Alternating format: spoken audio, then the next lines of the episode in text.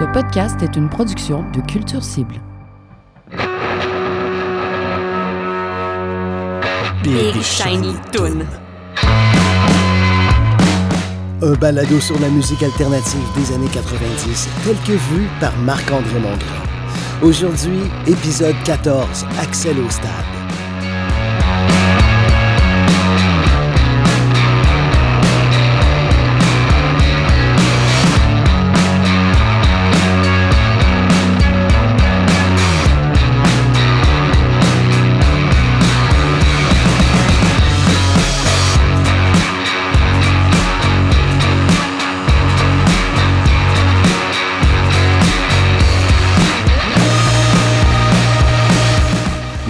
Marc-André rencontre Dumas, Francis Minot de Malajube et Jonathan Dauphinet. Discussion autour de ce projet parallèle qualifié de grunge du futur et inspiré par un rendez-vous manqué avec le producteur Steve Albini.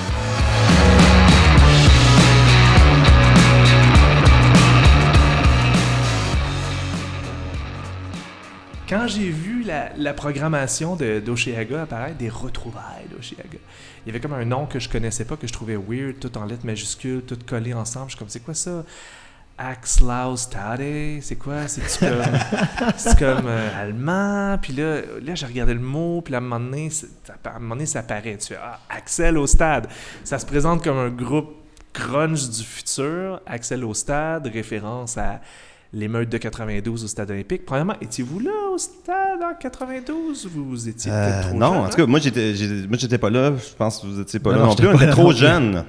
Mais à l'époque, on écoutait Musique Plus. Ah oui. A été, je pense, pour tous, un élément mar- marquant. Ouais. Parce que rappelons-nous, cette semaine, c'est le 30e de, de Nevermind. Tout le Mm-hmm. monde dit que ça l'a, ça l'a, ça l'a scindé finalement euh, le monde de la musique avec le, le- le- le côté euh, euh, groupe air metal puis tout ça, puis de l'autre côté.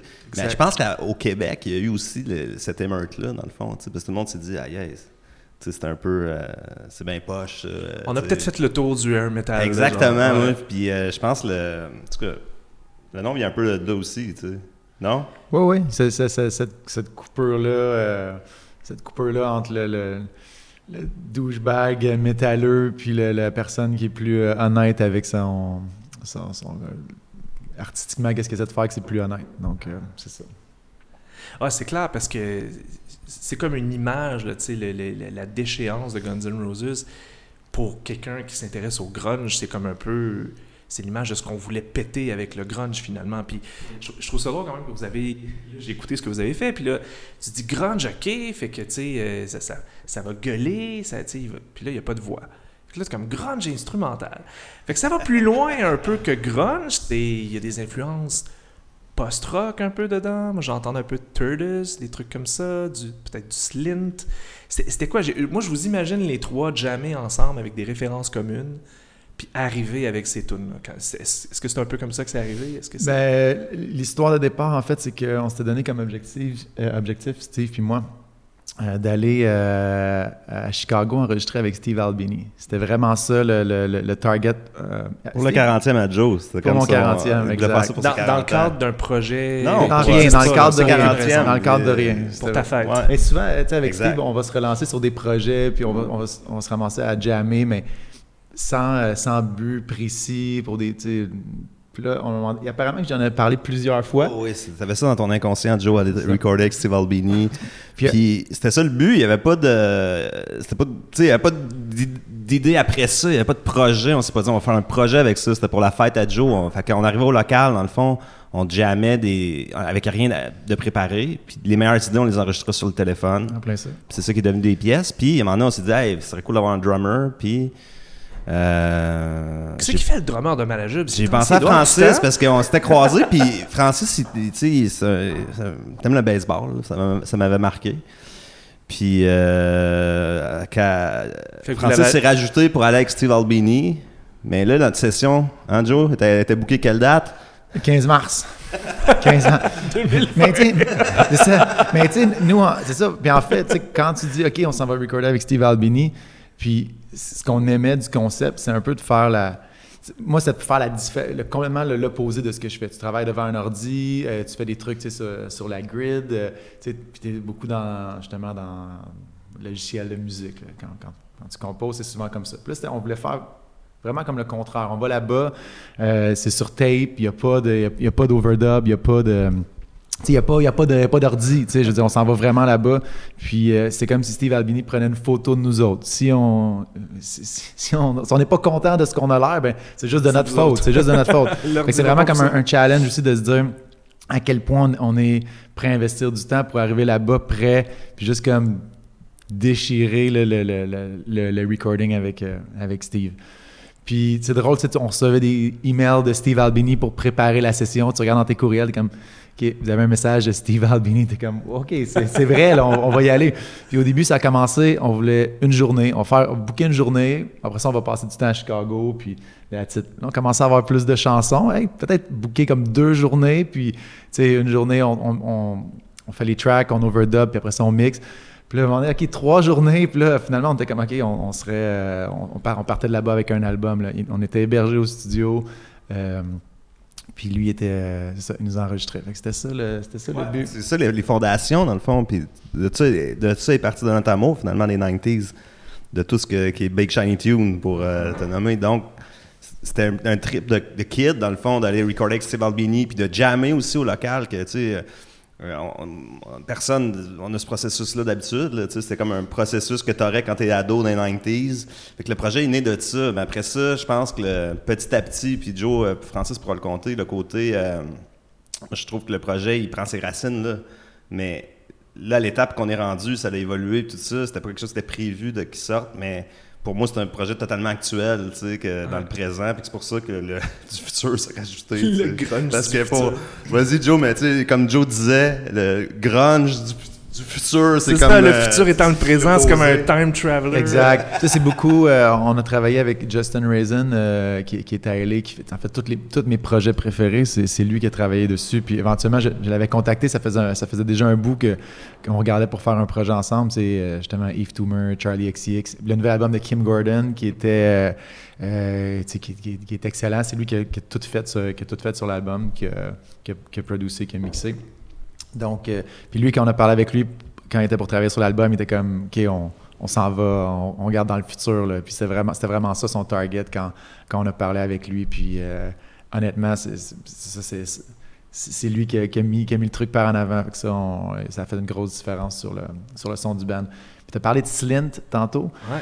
Puis on regarde, il y, a, il y a beaucoup de petits documentaires sur Slint, tu les vois pratiquer dans, dans le sol. Puis moi, il y a quelque chose que j'aime de ça. Moi, j'ai fait ça en, en étant kid, de, de jouer à tous les jours avec, avec, le, avec des, euh, avec des, les, Les amis. les amis qui, étaient en- dans le band avec eux. Ouais. C'était un peu ça aussi, de dire, OK, on arrive les trois, puis on fait de la musique le plus souvent possible. Des fois, c'était le matin, des fois, c'était le soir. Euh, Puis je trouve que Slint, quand tu l'as nommé tantôt, c'est une, très bonne référence. là. Ouais. Fait que c'était un peu ça, le, le- le- le processus. L'idée, c'était quelle partie, mettons, en pourcentage d'improvisation il y a dans ce qu'on entend sur l'album? D'improvisation, pas beaucoup. Vraiment pas beaucoup. C'est, c'est, euh, tu sais, je veux dire, au début, on pouvait enregistrer une pièce sur iPhone, on, on réécoutait après, oh wow, OK, il y a vraiment comme un deux minutes qui est intéressant ici, parce que ça se composait en... en- C'est ça, fait que ça c'est improvisé parce que on- moi j'arrivais pas avec un riff, mettons, de, de, de, de- ou, euh, tu sais, euh, ou tout avec un. on- ça se passait tout en local, c'est vraiment. Mais après, c'est ça, continue de jouer le processus, ça a été.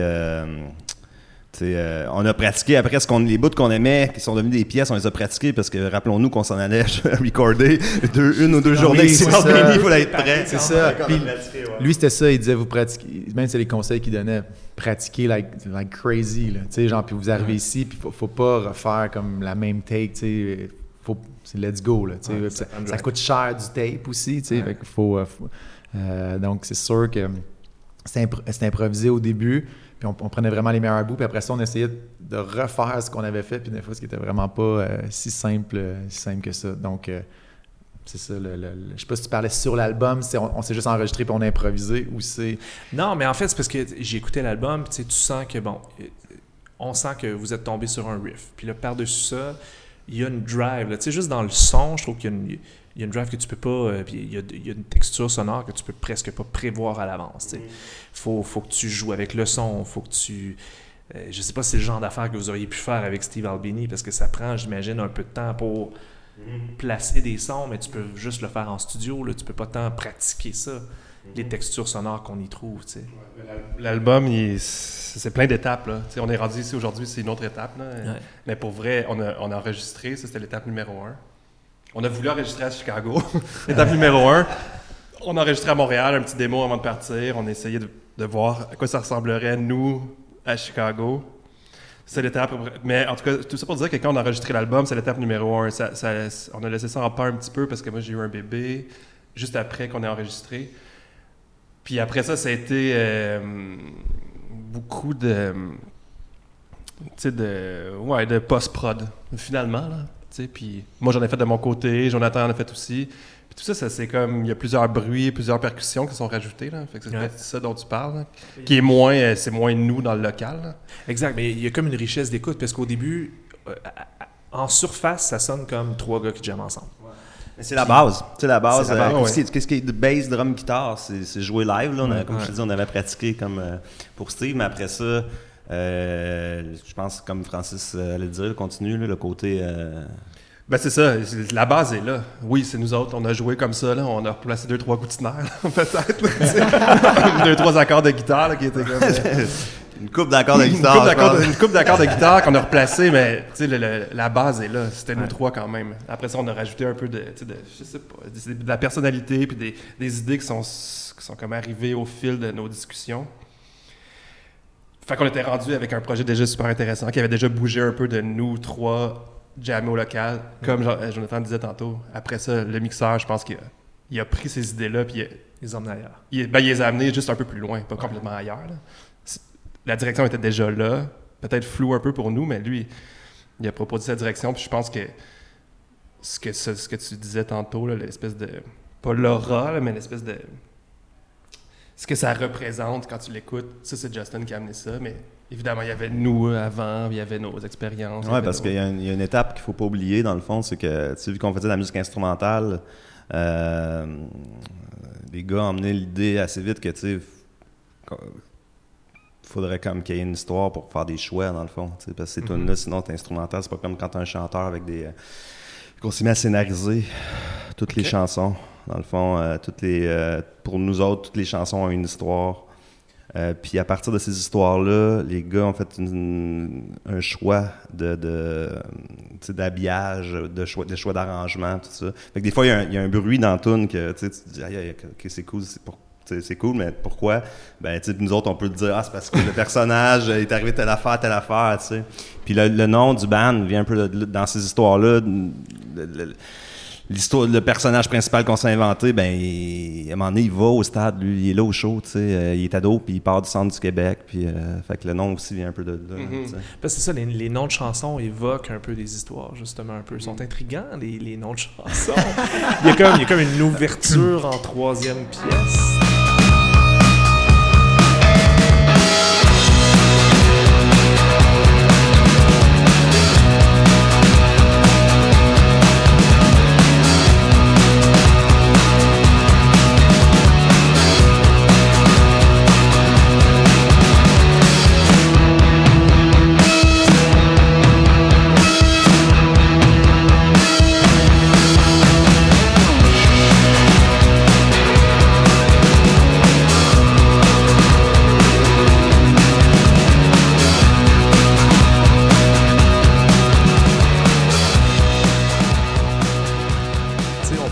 Axel au stade tôt, après ça, il y a une ouverture. Ouais. Euh, plus tard, on se retrouve, il y a Beethoven qui arrive là-dedans. Je, Ouais. je pense qu'il y avait une histoire là, de votre côté. C'est assez incompréhensible vu comme ça. Mais- Ben, c'est- un peu comme si c'était une histoire, là, mais qu'on on voit pas vraiment les histoires. On voit comme des points ouais. de l'histoire parce que j'imagine que vous vouliez que chacun s- s'efface pas nécessairement l'histoire que vous Ben, vouliez. ce, qui était, ce qui était cool, en fait, c'est que on a dit, on avait les chansons, on était content de, comment ça sonnait. On s'est dit, OK, on va, on va plus loin. On s'est rencontrés, puis on a dit, OK, on va faire des chansons, des, des histoires pour chaque chanson.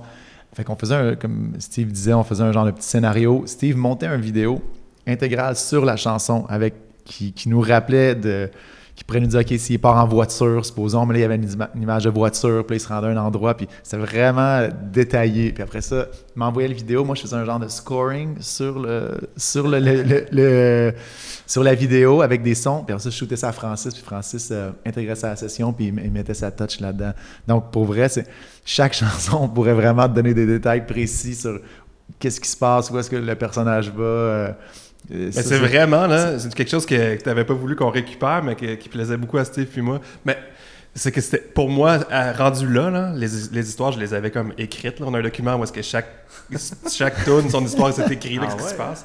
Il y a des bribes de ça C'est dans vraiment, là. c'est vraiment comme, pour moi, je vois ça comme, euh, c'est un opéra, ben, j'appelle ça opéra sans parole. parce que, il y a vraiment, c'est comme Joe's Garage, là, de Frank Zappa. Pour moi, c'est pareil. It wasn't very large. There was just enough room to cram the drums in the corner over by the Dodge. It was a 54 with a mashed up door and a cheesy little lamp. With a sign on the front said Fender Champ and a second hand guitar. It was a Stratocaster with a whammy bar.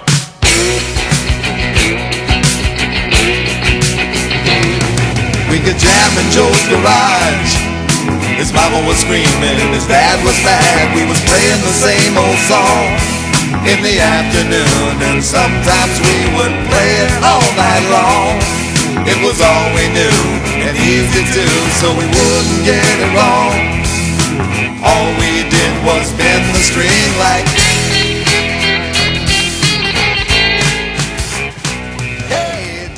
C'est la même histoire. Ben, c'est pas la même histoire, mais c'est une histoire de quelqu'un qui joue de la musique, qui découvre le monde de la musique. Ben, tu le sais pas, toi, mais nous, c'est ça quand même. C'est une histoire qui nous ressemble aussi. l'écouterai plus pareil. Non, mais euh, ce que je voulais dire, c'est que, ouais, c'est ça. Il y a vraiment une trame narrative vraiment importante, alors qu'il n'y a pas de parole. Fait que, tu sais, c'est- moi, j'aimais jouer là-dessus. Je trouvais que c'était comme vraiment. euh, Puis le but, c'est que ce soit significatif fort, hein. pour nous. tu sais, C'est d'essayer de donner du. tu sais, de mettre du temps, puis c'est comme d'investir là-dedans. Puis après ça, qu'on soit fier d'écouter ça, de regarder ça. Puis je pense que. Quand on repense aux artistes, justement, quand on pense à quelqu'un, Steve Albini, c'est quelqu'un qui prend le, temps de faire les choses ou quelqu'un qui, investit de, sa créativité dans, un processus. Donc, euh, je pense que nous autres, c'est ça qui, euh, nous intéressait de, faire aussi avec ce projet-là. Fait que Francis, donc, ils sont allés te chercher avec un voyage au Wrigley Field, si je comprends bien. Ben, c'était pas ça. euh, je- à, à vrai dire. euh, Pas mal ça que j'ai compris, mais Tu ris, mais tu ris, mais C'est pas loin souvent d'être ça. mentionné. Ouais, les, les- Est-ce que le. Non, mais regardait, est-ce c'était que les- hockey? On était supposé voir les Bulls. Oui, c'est ça ça qu'on exact. s'était dit. On pourrait en profiter pour. euh, ouais. Mais oui, baseball. Non, mais c'était. Mais- Je veux dire, oui. Mais, mais, Un euh, peu. Tout, tout ça pour dire qu'il devait bien y avoir des références musicales un peu. Ils ont dû dire, Ah, on veut faire quelque chose dans le genre de. Il devait y avoir, je sais pas moi, des noms qui ont été pitchés un peu Ah, comme. ben là, il faudrait que tu demandes. euh, Ben, honnêtement, tu sais euh, J'étais tu pas sais, là. comme, comme, comme Joe disait, c'est beaucoup un truc de processus. Mhm. Fait que, tu sais, on, on est allé un peu au feeling. Moi, j'avais croisé, écoute, au studio Victor, je t'avais croisé, tu m'avais parlé de baseball. Ça fait longtemps, là. Ça fait longtemps, on s'est jamais revu. Tu m'as envoyé un email à un moment donné, ah, ce serait trop cool de faire de quoi ensemble. Puis, je sais pas, j'ai comme pensé à, on a pensé à Francis, puis j'ai toujours aimé le drumming de Francis. Puis, euh, la jam qu'on a faite, j'ai fait, ah, yeah, c'est Francis, c'est lui. Wow, ça s'est fait aussi naturellement que ça. On se doutait bien qu'il avait le même âge que nous, puis qu'il y aurait d'autres références euh, de, des 90s, mais qu'il y aurait des références 90s aussi. Fait que ça s'est fait comme ça. Puis d'ailleurs, le nom, je- tantôt, j'étais allé vite sur le nom, mais, dans le fond, au départ, on cherchait un nom qui avait rapport avec le baseball, tu sais, parce que pour moi, je sais pas, il y a comme de quoi, justement, Ridley Field, Chicago, on cherchait. Je pensais au stade, puis là, finalement, ça l'a bifurqué vers... C'est le mix entre les deux. Parce que là, on était C'est comme vraiment le meilleur nom du monde qui ça. résume vraiment nos Pour vrai, intérêts. de vrai, là, moi, j'aime pas beaucoup les noms de bandes en général. Je trouve ça souvent un peu quétaine. Quand j'ai vu votre nom, là, j'ai trouvé que c'était du génie. Ouais, c'est c'est vraiment du génie. T'as raison. Tout ce qu'on a passé pour arriver à ce, ce nom-là, parce que euh, Eh cas, on n'ira pas là. On mais n'ira pas là. Mais des fois, c'est ça. Puis je pense que ce Hein? nom-là. on a peu- gâché Noël. à On cause a gâché Noël à cause de ça. Hey, Il y en a des histoires pas dites dans Aïe, aïe, aïe. Ah, mais comme je dis, le temps qu'on a mis, c'est massif pour vrai. Parce que les gens, tu sais, souvent aussi, un projet dans un ordinateur, il tient dans l'ordinateur. Tu sais, je veux dire, tu peux. Une session que j'ai travaillée il y a un an, je, je l'ouvre, c'est à la même place, puis je peux continuer de travailler dessus. Si, à un moment donné, moi, j'ai oublié ce que je faisais à la base, j'ai oublié ce qui se fait au drum ou tout ça, puis la personne a besoin d'être là aussi pour. S'il n'y a pas de drum, je veux dire, on peut pas pratiquer nécessairement. Dire, chaque personne est responsable de ça. Donc, un- puis si la chanson, on, on- on a perdu quelque chose en cours de processus, ben c'est- c'est c'est perdu. là. Euh, Donc, il y a ce côté-là qui est, qui est vraiment cool de dire que c'est un- la, la somme des, la somme des, des trois personnes. qui Ça, ça, ça roule pas si. euh, tu sais, ça roule pas si on n'est pas les trois qui, En plein qui ça. brassent le, le en, truc. en plein ça. Ça existe pas. Ce qui, ce qui est un peu étrangement l'inverse du processus que vous pensiez faire avec Steve Albini. tu sais. Au Euh, sens où le- là, tu as tous les, les fichiers sur un ordinateur que tu peux relancer à tout moment, alors qu'avec Steve Albini, c'était comme one, presque one take. Exact, c'est pour ça, c'est exactement ça. Dans cet, dans cet esprit-là qu'on qu'on allait, on allait là aussi, c'est de dire, euh, ça va être vraiment une photo de ce moment-là quand on est allé à Chicago, puis il y a pas, euh, on, on repartait avec les bobines, là. Il y avait, ouais. rien à faire. Avait rien à faire euh, C'était comme un Polaroid. Ouais. Ben, Puis aujourd'hui, c'est une photo. Tu sais, comme. Ce qu'on a finalement, c'est une photo, mais qui s'échelonne sur au moins un an et demi. là. C'est- Une longue photo, là. que, tu sais, C'est euh, c'est les live photos avec ton téléphone, là, tu peux voir comme Non, les mais 10 secondes. c'est comme l'exposition vraiment longue, là. Exact. C'est ça, pareil. Ouais. Ça reste, ça a été la base du groupe quand même, le, le processus avec Albini, de, comme Joe disait, de pratiquer à tous les jours, euh, tu sais, puis on a toutes des, on a toutes des familles, c'est, c'est, tu sais, On a n'a jamais euh, fait ça. c'est Tu sais, vrai. c'est, euh, c'est, euh, complexe, mais on, puis ça a été la base du band, mais ça continue à être le truc du band, parce que là, on se prépare pour le show, puis on a encore cette attitude-là, Ah tu sais. ouais. Fait que même si, on, a- justement, le- la photo, c'est, euh, il y a plus d'exposition, ça, il reste que c'est notre façon de travailler. Je pense que c'est, c'est ce qui rend ça excitant aussi, à quelque part, parce que c'est différent de tous nos autres processus, de, Vraiment, dans nos autres projets. vraiment. Pa- Parlons de vos adolescences, tiens. euh, je suis sûr que vous avez tout appris à jouer de la guitare sur du Nirvana et des trucs de même. Ça ressemblait à quoi vos premiers bands? C'était quoi vos covers un peu 90s que vous faisiez? Je raconte la première fois que j'ai vu Joe, ok? Je suis comme- Eh oui, ok? Joe, il vient de Drummondville, moi je viens de Victo. Uh-huh. À Victo. De 122. il- Ouais, c'est ça, exact. Puis, euh, évidemment, là, tu sais, évidemment, comme tout le monde, moi j'ai acheté une guitare, euh, Nirvana, etc. Mais à un moment donné, à Victo, il y a quelque chose de gros qui est comme le skatecore. Mm-hmm. Toute la musique de skate, euh, punk, euh, etc. Puis il y a un band à Victo qui s'appelait U-Seed, que pour nous, moi j'étais jeune, j'avais peut-être 13 ans, mais U-Seed, il avait peut-être, je sais pas, 16-17 ans, puis c'était comme des héros parce qu'ils tournaient au Québec, tu sais, puis c'était toute la scène là. Puis euh, à un moment donné, on fait un gros show à l'aréna, tu sais, puis euh, ça m'a marqué parce que le chanteur Étienne, qui m'avait gardé quand j'étais jeune, il jouait de la bass, mais là, ce show-là, il jouait pas de bass. Il faisait juste chanter, puis il y avait un autre bassiste. Fast forward 10, 12 ans plus tard, à un moment donné, je parle à Joe, puis je, je réalise que c'était lui, le bassiste de UC qui remplacé. C'est ouais, ouais.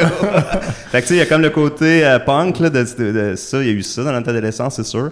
Mais euh, allez-y avec les 90s, j'embarquerai après. Moi, j'ai- plein d'idées, mais euh, tu sais, c'est cool. C'est sûr que. T'écoutais quoi? Tu jouais quoi, Joe? Euh, J'écoutais quoi comme musique? Ouais. Ben, pense qu'au début, mes parents étaient très Beatles, là, comme beaucoup de parents. Classique, ouais. Elle est- ma mère, grande fan de Paul McCartney, qui jouait de la bass. Euh, éventuellement, mon grand-père a acheté des instruments de musique pour, euh, pour ses petits-enfants. Euh, moi, j'ai hérité de la bass parce que j'étais le dernier qui était arrivé pour choisir. J'aurais vraiment voulu avoir le drum, mais... mais donc Même chose pour moi. Ah oui? Toi, tu voulais la bass? Je voulais le drum. Ah, tu voulais le drum, OK. J'ai eu la basse. Ah, pour vrai? Mais c'est- en tout cas, bref. Je, je rebondirai là-dessus. hein. C'est ça. Personne choisit la baisse en premier. Comment ça, donc? Ben, je sais pas, mais moi, j'ai, moi, j'ai vraiment, j'ai vraiment trouvé ça cool en partant, là, tu sais, c'est... Puis j'entendais déjà la musique de cette façon-là, c'est drôle à dire, mais, tu sais, quand tu comprends pas quand t'es kid, puis t'écoutes la musique, puis tu peux écouter la musique à, on dirait qu'il y a différentes hauteurs, ou tu- puis moi, on dirait que c'était déjà ça que j'écoutais, tu sais, mettons, Queen, euh, Another One way down low. Ain't no sound but the sound of feet. Machine guns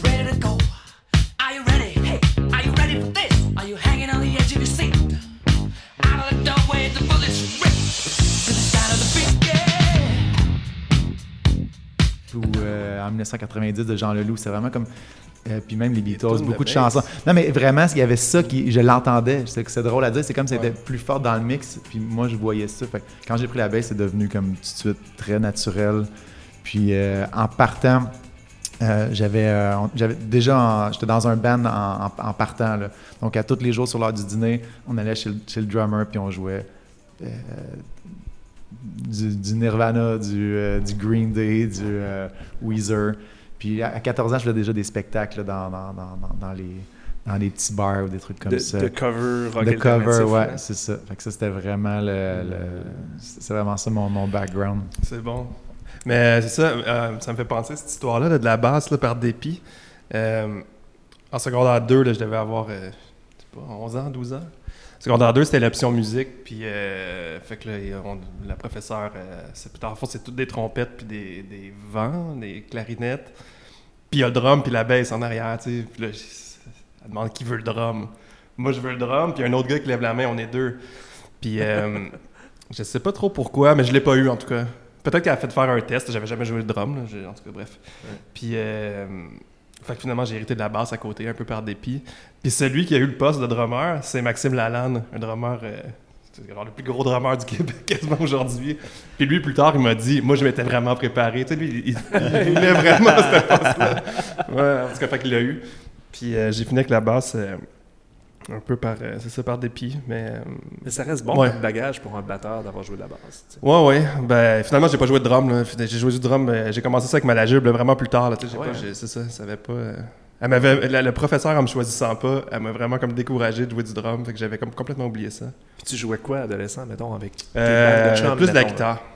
Non, mais je ça. dire, quel, quel genre de son quel genre Ah, de ben, c'est 2, euh, rien. là. À 12 ans, je- j'étais encore dans Tears for Fears, puis euh, R.E.M. pas mal. là, mais après ça, j'ai eu une guitare, puis le- c'est ça. Quand Nirvana est arrivé, euh, avec Julien, on a commencé tout de suite à. euh, avec Julien, on a tout le temps joué de la musique, à partir de 13 ans, mettons, mais on n'a jamais fait de cover. Ça a tout le temps été comme des. Mhm. Tu sais, on n'a jamais fait ça. Ouais. Tout de suite, c'était des tunes. On voulait faire nos tunes, mais Ouais, c'était ouais. vraiment influencé par Nirvana. C'était le- Sûrement. c'était vraiment le moteur là, qui, a, qui a- qui a comme qui a dirigé ce qu'on faisait. là. Mon Dieu, ce qu'on paierait cher pour entendre ce que Malajube faisait à 13 ans. Ben, ça existe, j'en ai encore sur cassette. J'imagine que tu veux pas que ça sorte. C'est quand même pas mal bon, là, mais c'est un- Ben, je veux dire, c'est sûr, quand je réécoute ça, c'est- Mais c'est- c'est- t'as 13 musicalement, je sais pas, mais. Ouais, pour des gars de 13 ans, t'es quand même pas pire. C'est sûr que c'est comme, c'est comme un genre de, de- de copie, là, un peu Ouais, de. il doit avoir une énergie tu sais, de- de- d'adolescent qui sort de ça. C'est vraiment enregistré comme avec un SM58 en plein milieu de la pièce. Puis il y a Ouais. un autre de mes cousins qui drummait. On était trois cousins ensemble. C'était c'est un trio, puis. euh, Wow. tout cas. Je me rappelle. C'était bon. ouais, ouais. Nirvana, c'est sûr que ça a été un. Ouais, ça te- Mais moi, je me rappelle, moi, je, ben, je dis souvent, Siamese Dream, ça a été vraiment important pour moi. Je trouve que il y avait comme une douceur là-dedans en même temps, puis un côté. euh, puis euh, ça, ça, ça m'a influencé sur le, le jeu- le guitare, euh, comment jouer de la guitare. Puis, mais assez vite, moi aussi, j'étais plus axé compo. Là, tu sais. J'avais un- j'avais un- on avait fait un band punk, on espérait jouer avec UC de- qui s'appelait euh, The Slug. Mais, euh, partie de Blink? De Blink à, à Ah, Drummondville. c'est- moi qui étais là. Ouais, c'est ça. puis euh, j'étais juste guitariste là-dedans, puis j'avoue que tu sais, je trouve ça cool. Puis euh, fait que c'est ça. C'était mon dernier band comme guitariste avant Axel Ostad. C'est parce qu'en matière de cover, il faut que tu apprennes des chansons. Ben, Alors que ça, quand tu fais tes tunes, bon. tu pars de n'importe où, puis Exact. tu y arrives, tu sais. Exact. Même si tu y arrives peut-être pas au final, tu es capable d'arriver à quelque chose tout de suite. Ouais, puis t'as tout le temps comme quelqu'un qui est comme été- t'as un ami qui est comme meilleur guitariste que toi, puis qui, qui repique les solos, puis là t'es comme ouais, ok, là, je vais être guitariste, faudrait que j'écrive des tunes. Non, c'est ça. Il y avait les gens qui savaient. Il y avait tout le monde qui savait jouer, mettons, Don't Cry Oui. au secondaire, puis il y avait moi. exact. Et je Don't- préférais. Don't Cry the Guns. Ben oui. Wow. and give me a sign. Give me a kiss before you tell me goodbye. Don't you take it so hard now, and please don't take it so bad. I'll still be thinking of you and the times we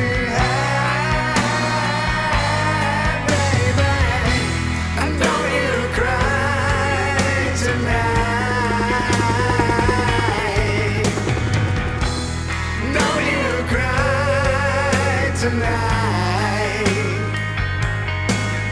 mais tu sais, comme les bons guitaristes, ils faisaient le, show de, de la poly, là, puis sait pas, il pouvait jouer tous les solos de Ah ouais. Slash. Mais euh, moi, c'était pas ça. Je sais pas. Nirvana, ça nous a appris que, dans le fond, ce que ça nous a montré, c'était. La musique, c'était accessible. Aussi, tu pouvais, t'as pas besoin d'être un. Tu sais, comme le drum, à mon, à mon sens, quand j'étais plus jeune, c'était super simple. C'est pas si simple que ça, mais quand même. Puis la guitare aussi, je trouvais que c'était simple, fait que ça, te donnait comme une, porte d'entrée. Tu peux le faire, check ça. C'était l'aspect punk du grunge, je te disais, t'as pas besoin virtuose. L'important, c'est que t'aies de quoi dans les tripes, puis t'aies de quoi raconter. Même vocalement parlant, c'était vraiment pas parfait. Been your magnetar.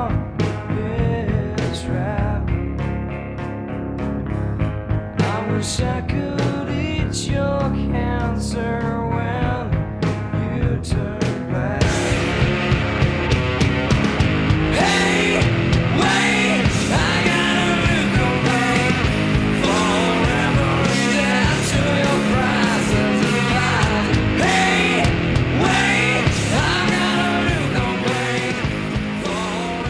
Justement, parlant vocalement parlant, à travers tout ça, y avait-tu un moment où où Dumas s'est dit Hey, pas ça, peut-être faire des vocals grunge dans un projet Pas tant, non. C'est. euh, tu sais, le- vas-y, vas-y, Joe. Ben, il y a un truc, je pense que au, au début, quand on formait le band pour partir, là, tu sais, on avait même demandé un keyboard player, puis tu sais, à- on, on essayait, tu sais, on a, on a un reach out à, à Francis, mais pour vrai, il aurait pu avoir, on aurait pu être un, cinq personnes dans le Ouais, band, ouais. tu sais, il y avait quand même ça, puis il aurait pu avoir de la voix, tu sais, ça aurait pu, parce qu'on avait j- déjà jammé avec une fille, euh, Ouais.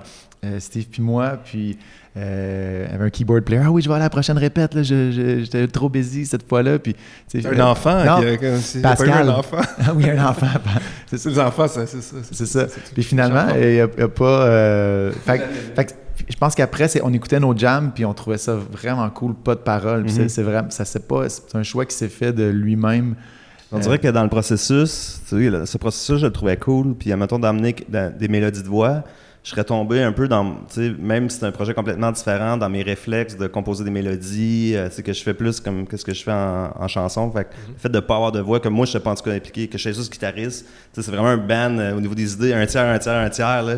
Puis moi, je trouvais ça excitant parce que je me disais, ah, c'est où ça va m'amener, c'est où, c'est où, euh, tu sais.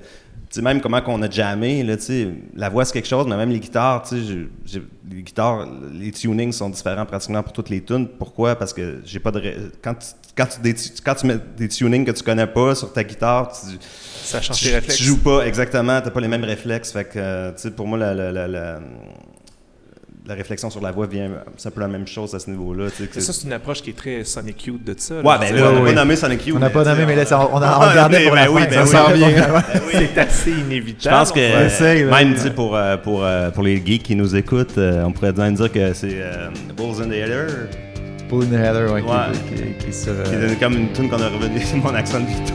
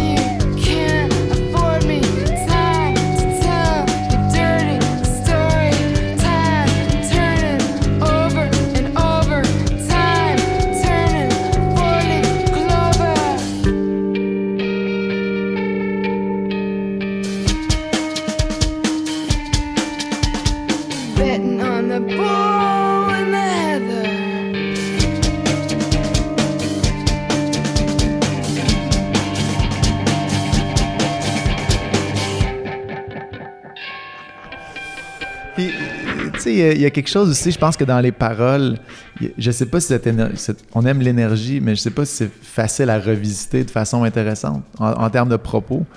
Euh, je- ça n'a pas été quelque chose dont on avait, on pas quand il manque quelque chose à la tune. Pour vrai, je l'écoutais.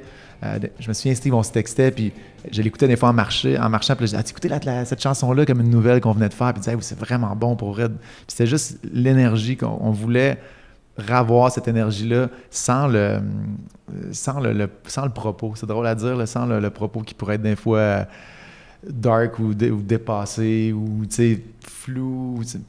pour nous ça, nous, ça nous parlait vraiment de. de- Ben, ce que je me disais, en fait, c'est. J'imaginais, évidemment, je me posais la question, tu euh, y aurait-tu dû y avoir des, des vo- des voix dessus, de quoi ça aurait parlé, tout ça? Puis on dirait que rajouter de la voix, ça aurait pu tomber dans le cliché des années 90. Parce que forcément, t'as pas le choix d'avoir. C'est souvent de la rage adolescente, Ouais. un peu, tu sais. Et là, ça, être un peu pathétique d'avoir comme des doutes de 40 ans qui décident de faire comme Moi, je suis fâché. Non, il n'y avait pas, y avait y avait y avait d'intérêt pour vrai. Puis j'écoute beaucoup de musique, euh, instrumentale. tu sais, Puis, tu sais, mettons, t'écoutes du jazz, t'écoutes euh, euh, même du Chili Gonzalez, des-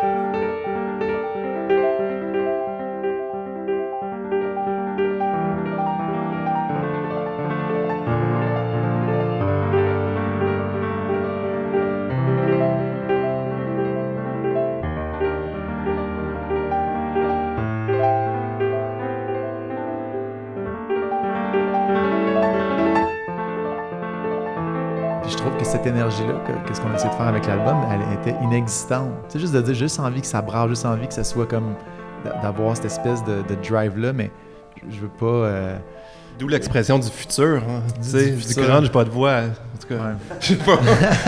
C'est ça, c'est un peu l'idée. Un opéra rock Sans instrumental parole. grunge. Opéra rock sans parole. Opéra rock instrumental sans parole Ouais. grunge. Du futur. C'est quand, même, c'est quand même du futur. Je pense que ça n'a pas été fait. Dans, dans le grunge revival, si on veut sortir de la nostalgie, pas mal ça, je pense. Ben, ça s'est fait Vous avez inconsciemment. même pas les cheveux longs en plus. Ça s'est fait inconsciemment. Mais puis, puis là en show, euh, comment comment vous défendez ça? Comment vous approchez les shows?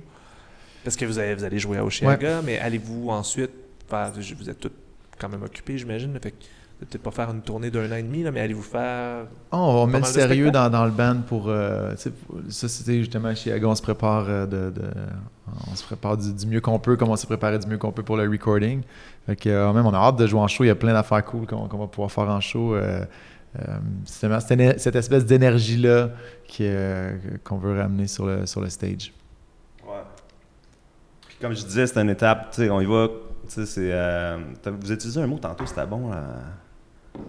Euh, étape par étape, euh, ah, je me rappelle pas, en tout cas, je trouvais que ça résumait vraiment le band, c'est que dans le fond, on n'a pas nécessairement de, il n'y a pas de master plan pour ce band-là, tu sais, dans le sens que chaque étape de plus, c'est un bonus. Qu'on se voit aujourd'hui, c'est un bonus, on pensait Ouais, même pas au départ de faire des entrevues pour ce projet-là, que ça sorte, etc. À Chiaga, c'était une surprise pour nous autres, là, tu sais, quand on a reçu l'email, on était comme, oh my god, ok, on a un show le 3 octobre, let's go, on se pratique, tu comprends? Fait qu'on est rendu là, après, euh, tu sais, tant que c'est vraiment un, c'est un projet d'un tiers, un tiers, un tiers. Fait que tant que tout le monde est heureux, on va continuer à faire des shows. Vraiment.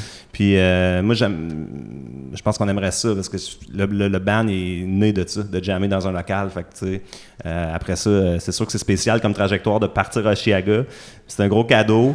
Euh, mais euh, je- en tout cas, on a commencé à répéter. Puis c'est, comme- c'est un projet qui est comme dans le- qui se fait dans, comme le bonheur. Fait que c'est, je pense que ça, ça va. Il me semble qu'un show va dans dégager. un dive bar là, ou dans Ouais, ben, c'est ça. Oui, mettons, c'est Exactement. sûr, Ben ouais. c'est sûr. Ouais. ça sonnerait, C'est sûr. euh, Ouais. ça sonnerait dans notre face. Ouais, ouais, c'est sûr. ça, c'est sûr. C'est quelque chose que, qu'on aimerait. Là. Fait que je sais pas, ça va être quoi d'autre ben, allez-vous finir par y aller à Chicago voir Steve Albini? Pour serait- un deuxième album, maintenant Ce serait cool, ce serait, ce serait cool. En fait, aussi, quand, quand c'était annulé, on a dit, OK, on va remettre ça. qui c'est- c'est- Le mois tout, suivant. Tout est fermé le mois suivant ou dans deux mois, puis on repart. tu sais, Puis là, finalement, quand on s'est revu, je, dis, je pense qu'on s'est revu au parc sept mois plus tard, peut-être. Francis avait eu le. Non, le, le pas bébé. encore. Non, mais ma blonde est enceinte. Oui, c'est ça. ouais. Pas- quand on s'est revu, pas encore? Non. Ah, c'est vrai, c'est au recording, Ouais, c'est après, euh, c'est vrai. enregistré. Donc, euh, ben, c'est sûr, sûr que ce serait cool de, de- de retourner voir Steve. En fait, il faudrait y envoyer l'album. Il faudrait envoyer l'album. Ouais, faudrait à envoyer, Steve. Tantôt, on fera ça. On Ouais, on fera ça. l'album à Steve. On a son email. On a son email. on a son email. Envoyez l'album, puis prévoyez-vous un autre, euh, une autre date avec? Ouais.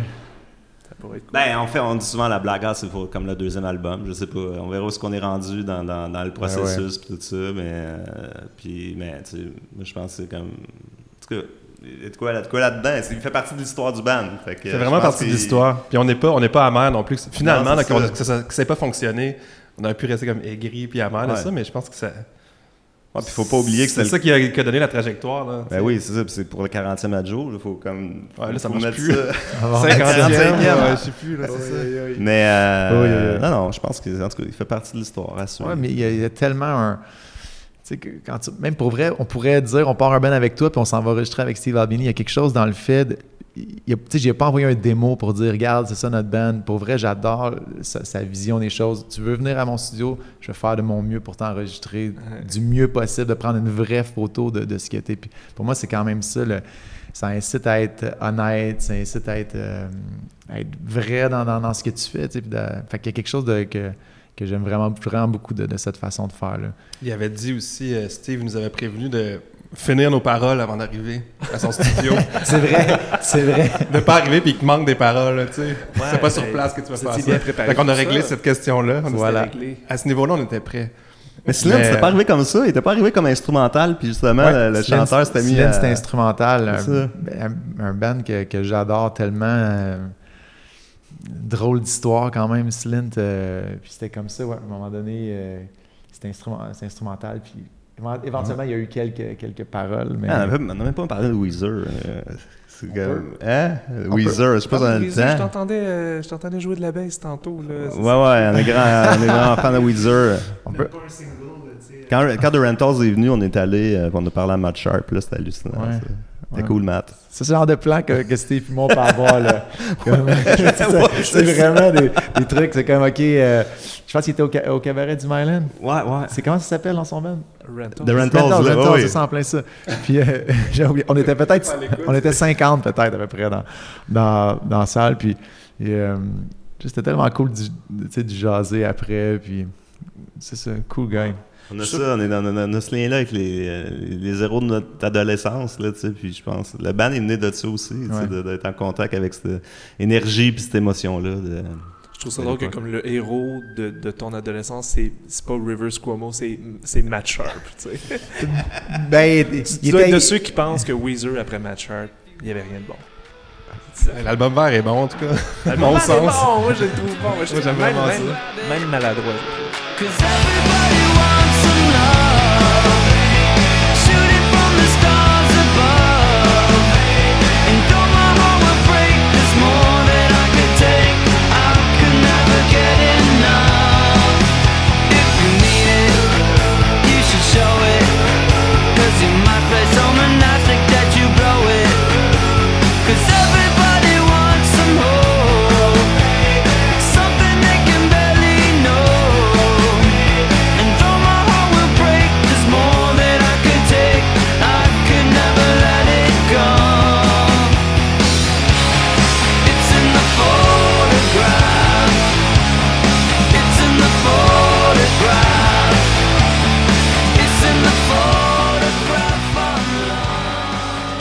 T'as-tu aimé l'album vert? Ouais, moi, j'ai tous les albums. J'ai quand même suivi ça. J'aime pas ça, mais je, je vivais quand même. là.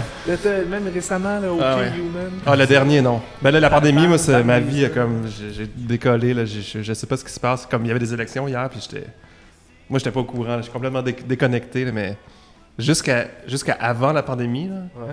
Mettons, euh, l'album blanc. Je sais qu'il y en a eu comme trois, là, mais quand même, je me suis rendu là à tous les albums. là. Ouais, tu rendu loin avec même l'album de cover avec Africa, tout ça. toi. Ouais, mais ça, c'était c'est après, chaque- après l'album blanc. Chaque fois que t'écoutes la un nouvel album de Weezer, t'as comme un sentiment de Ah yeah, tu sais, je reconnectais avec mon vieil ami, puis là finalement tu te rends compte qu'il a changé, Tu puis finis par tu ressortir la le Blue reconnais, mais, Mais je comprends un, peu- tu sais, probablement un peu comme, comme nous, tu sais, je veux dire, tu sais, lui, il a quand même pas le choix de, de chanter ou tout ça, tu sais.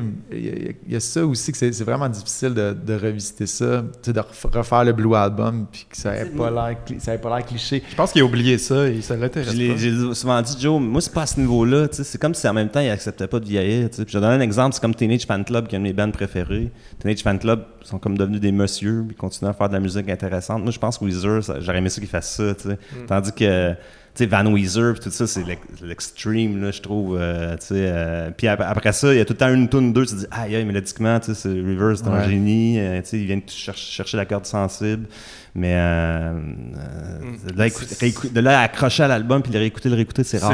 C'est depuis que le bassiste là, tatoué aux lunettes, c'est- là que ça s'est passé. Là. Ouais, d'ailleurs, on, on- on a, on de quoi pour toi, Joe. Désolé, mais- Il y a- il y a- quand on était allé voir le show, qu'on me dit ça, Joe, le compter. Joe, il a écrit sur Twitter Je pour veux pas démêler le- l'histoire. Je vais pas le compter, fait. On va vraiment trop deep. ça a rapport avec le bassiste. Ben, il, y a comme, il y a comme une, chicane sur le lui- stage. Il y a une chicane sur le stage. là que ça marche pas. Euh, Ça, ça, c'est l'attente d'un show de Weezer? Ouais. dernier show de Weezer show au Centre. Bell, genre. Là, il y a euh, eu, à un moment donné, il, il y a un accro. Je- G. il a Rivers un- a dit qu'il était Je pense pas. qu'il a, il a dit dans le micro au bassiste qu'il était pas tuné. Qui ça? Rivers. Ok, Reverse, ouais. Puis après ça, euh, fait que le bassiste il a décidé de se tuner, mais dans le pied, genre ton, ton, ton, ton, ton, ton, ton, genre, vraiment en le regardant comme vraiment avec des couteaux dans les yeux. Belle relation. Belle ça, ça, relation. on Là, Joe, il a Fait que moi, j'ai écrit au bassiste, j'ai dit qu'est-ce qui est arrivé hier. Je sais plus qu'est-ce que j'ai écrit exactement, mais on est, on est, c'est ça, c'est que. Ben, tu sais, à quelque part, on se dit peut-être que c'est là aussi, à cause de, du show à Montréal, que Matt Sharp revient, tu sais, Ouais, euh, dans ça. Weezer. On sais. pensait, puis Le je- band aurait peut-être pu s'appeler Matt Sharp au Centre Bell. Ça aurait été comme un truc. Matt au Centre Bell. Puis euh, finalement, il a dit, euh, il a dit, non, non, il a répondu. Il a dit, non, non, tout est cool. Euh, il- Rivers était assez gentil pour me dire que j'étais pas tuné. là. Genre, ça, ça, ça peut ressembler à ça, le- le- le- la communication. Ça te montre le niveau de geekness là, des 90s qu'on a. c'est ce que je constate, vous remarquez ce genre d'affaires-là. Puis vous allez voir The Rentals en show, ça déjà, faut être un peu geek des années 90. On était 50. Ben écoute, merci pour euh, avoir parlé d'Axel au stade. On- on- je, vous- je vais vous prendre au mot. On va se faire un rendez-vous. On va faire un, un Siamese Dream contre Melancholy and the Infinite Ouais, on pourrait faire ça. ou On pourrait, ouais, en tout cas, on se lancera des idées. Il y a plein d'albums qu'on n'a pas parlé, qu'on qu'on- qu'on- qu'on aime. Pinkerton, c'en est un. euh, tu sais. Ouais. Ouais, ça, c'est toute une histoire en soi, hein, Pinkerton. euh, Ouais. le seul album dont le Rolling Stone a refait un review Ouais. plus tard pour corriger sa cote. Ouais. Mais c'était un de mes albums préférés. Puis des fois aussi, on n'était pas. euh, tu sais, les reviews sortaient pas, ou tu sais, je lisais pas le Rolling Stone là, quand t'es tu sais, t'es au secondaire. Ouais. C'est vraiment un album, euh, un album marquant. là, que, c'est ça. Mais là, après ça, plus tard, tu te rends compte que ça avait été un album qui était. Tu te dis, Hey, pourquoi Weezer font plus rien? Puis tu te rends compte que c'est un album qui était détruit par, par la critique, euh, qui a pratiquement causé que le, que le band se sépare. Mais, euh, Mais qui a certainement causé aussi que Rivers est devenu euh, très, euh, très absent des médias, très, euh, ouais. Que Matt Sharp est parti. Il va revenir, un jour il va. Merci messieurs. Plaisir, merci C'est cool.